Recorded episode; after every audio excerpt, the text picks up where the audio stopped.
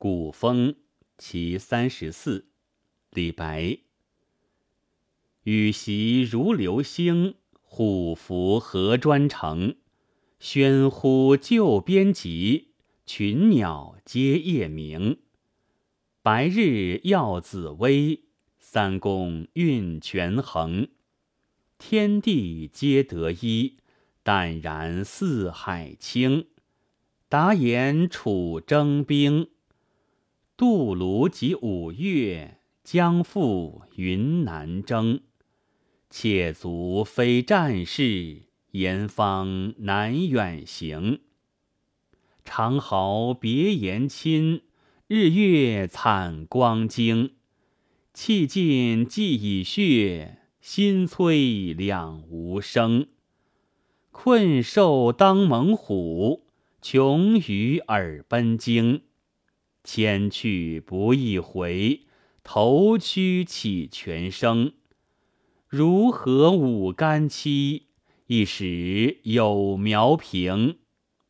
这首诗是反映征讨南诏的事。南诏是唐时我国西南地区民族建立的一个政权，齐王受唐朝廷的册封。据《资治通鉴》记载，天宝九载，杨国忠简先于仲通为剑南节度使。仲通专横粗暴，失南诏人心，而云南太守张虔陀。又对南诏王格罗凤多所凌辱和征求，遂激起南诏反抗。次年夏，先于仲通发兵八万征讨，格罗凤遣使谢罪，仲通不准，与格罗凤战于希尔河，惨败，伤亡六万。杨国忠为他隐瞒败绩。又在东西两京和河南、河北地区大肆征兵，使即以这一事件为背景，却不拘泥于其事，而是通过艺术的概括，深入挖掘事件的根源，将矛头指向唐王朝的国策。开头四句展现了一幅紧急军事行动的场面。军书飞驰，征调急切，一片喧呼救边的叫嚷声，连栖鸟也不得安巢。短短几句诗，渲染出一种紧迫的气氛。羽檄已是紧急文书，又以流星喻之，更显出十万火急。喧呼以见摧破之状。又以群鸟惊鸣烘托之，欲见其都区骚扰之甚，使人有鸡飞狗跳之感。这些都是以夸饰的笔墨，给人以强烈的印象。从事情的原委上看，下文借问四句，言在楚地征兵，远征南诏，才是叙事之始。但是诗人没有从这里开头，而是截取一个惊人心目的镜头以为开端，将本事留到下面再补叙，避开平铺直叙的写法，使诗起的景动有势，能一下子抓住读者，是很巧妙的结构。白日四句突然逆转。勾勒出一幅长平景象，与前面的战争气氛形成鲜明的、强烈的对照。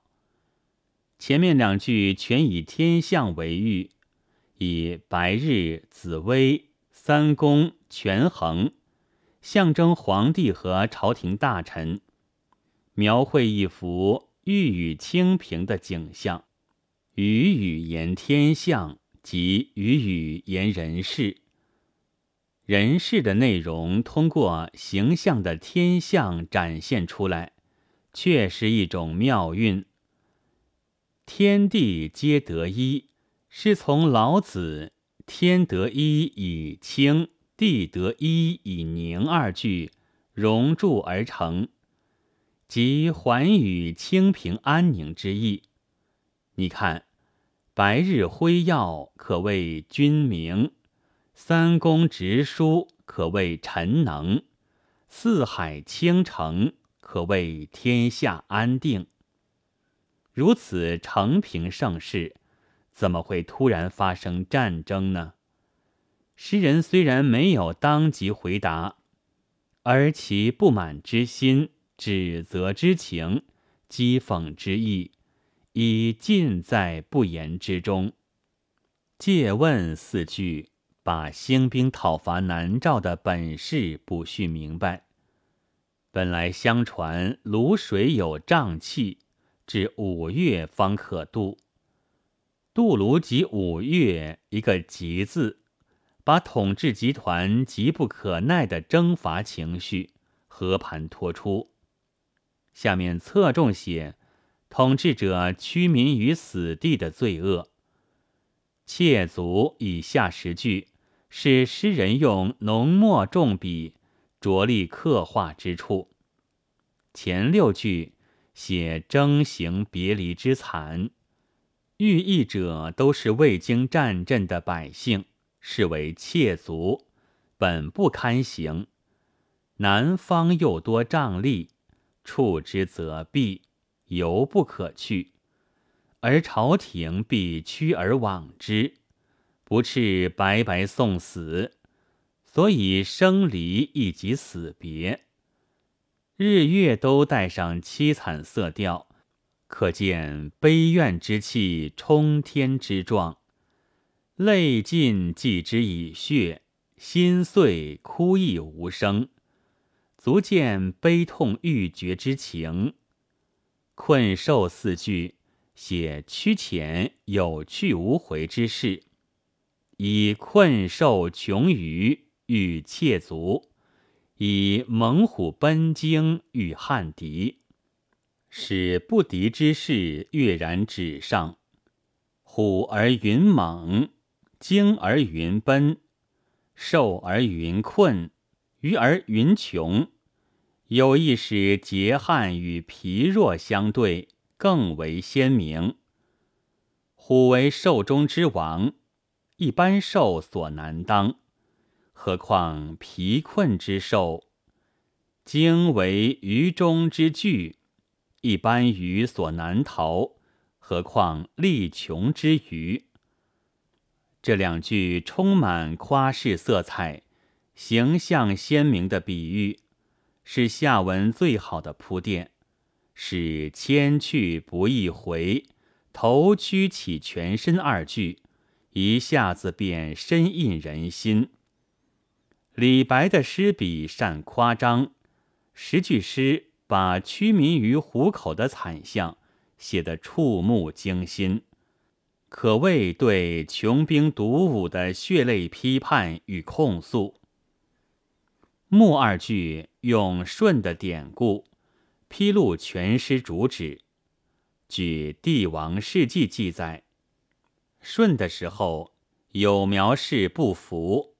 余请发兵征讨，舜说：“不，我修德还不深厚，善动刀兵，不合于道。”于是进一步修明正教。过了三年，他只举行一次以干漆为道具的舞蹈，有苗氏便扶危怀德而归顺。作者慨叹。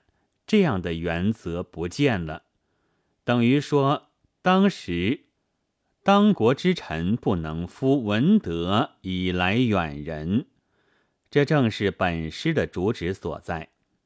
现在可以回顾一下“白日”四句，在那一片清平气象中，似觉缺少点什么，缺少的就是这夫文德以来远人的国策。这就是前面留给读者的悬念和答案。至此，主旨已明，悬念已解，诗也就戛然而止。从这一方面看，诗的前后呼应关锁，也是非常紧密的。本文作者孙敬，朗读：白云出岫。